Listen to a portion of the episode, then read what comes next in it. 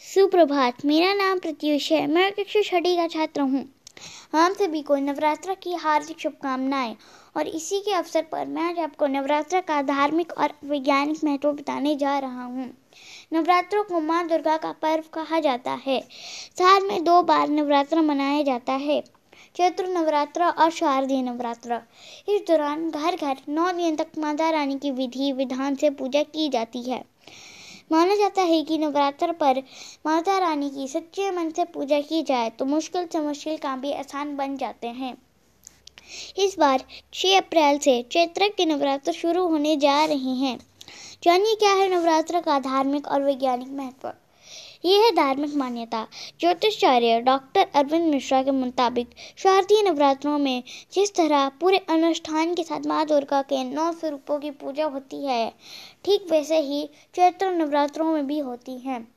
मान्यता है कि महिषासुर ने कठोर तपस्या करके देवताओं से अजय होने का वरदान ले लिया था।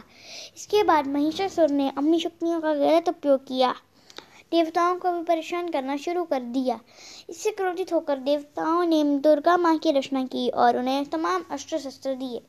इसके बाद शक्ति स्वरूप माँ दुर्गा का महिषासुर से नौ दिनों तक संग्राम छिड़ा और आखिरकार महिषासुर का वध हुआ। इसलिए नवरात्र में माता रानी की शक्ति स्वरूप की पूजा होती है। नब्बे दिन नौ कन्याओं को माँ का रूप मानकर पूजा की जाती है। मान्यता है कि भगवान राम ने भी रावण को मारने के लिए नौ दिनों तक माता का व्रत एवं पूजन किया था और दसवें दिन रावण का वध किया था। तभी से दशहरा से पहले नौ दिनों को माता के संपर्क कर शारदीय नवरात्र के रूप में मनाया जाता है। ये है वैज्ञानिक कारण। यदि इस पर्व को वैज्ञानिक दृष्टिकोण से देखें तो दोनों नवरात्र ऋतु संधि काल में आते हैं, यानी जब दो ऋतु का समागम होता है। उस दौरान शरीर में वात पित्त कफ का समय आयोजन घट बढ़ जाता है। रोग प्रतिरोधक तंत्र मंत्र कमज़ोर हो जाते हैं।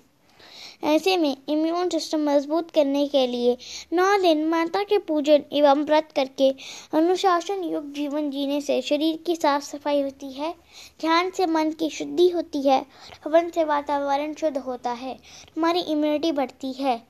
धन्यवाद।